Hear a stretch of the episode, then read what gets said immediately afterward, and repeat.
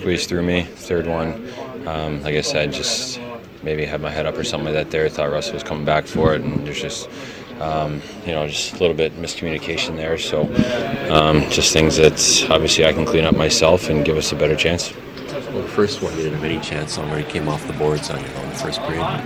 Yeah, and it's obviously a good shot. He's got a heck of a release, but uh, you know those are the kind of saves that you need. You know, a minute into the season. So um, if I get a piece of that and they don't go up one nothing, I mean we did a heck of a job responding. Connor and Luch and those guys went down and got it right back for us, and you know we finished the first period out. But to start the second, like you said, they just kind of seemed like they were all over us. But um, if I make that save on the on the penalty kill, maybe it's a different game.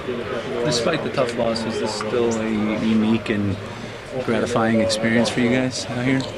I mean, obviously it was a great experience. We would have loved to come away with the two points, but um, you know, we, uh, we just kind of let that slip away. But uh, as far as Cologne and, and, Gothenburg goes, you know, I want to thank both cities for, for the hospitality and um, for having us.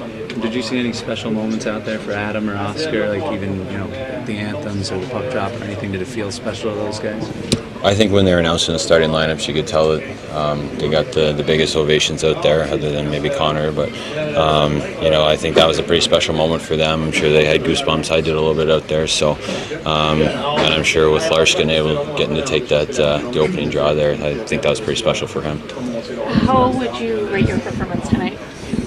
Uh, you know, obviously not my best performance. Like I said, there was uh, those two in the second period that kind of wanted back, and you know, if we don't give up those two, then um, you know it's a different hockey game. So, not really thrilled with my performance tonight.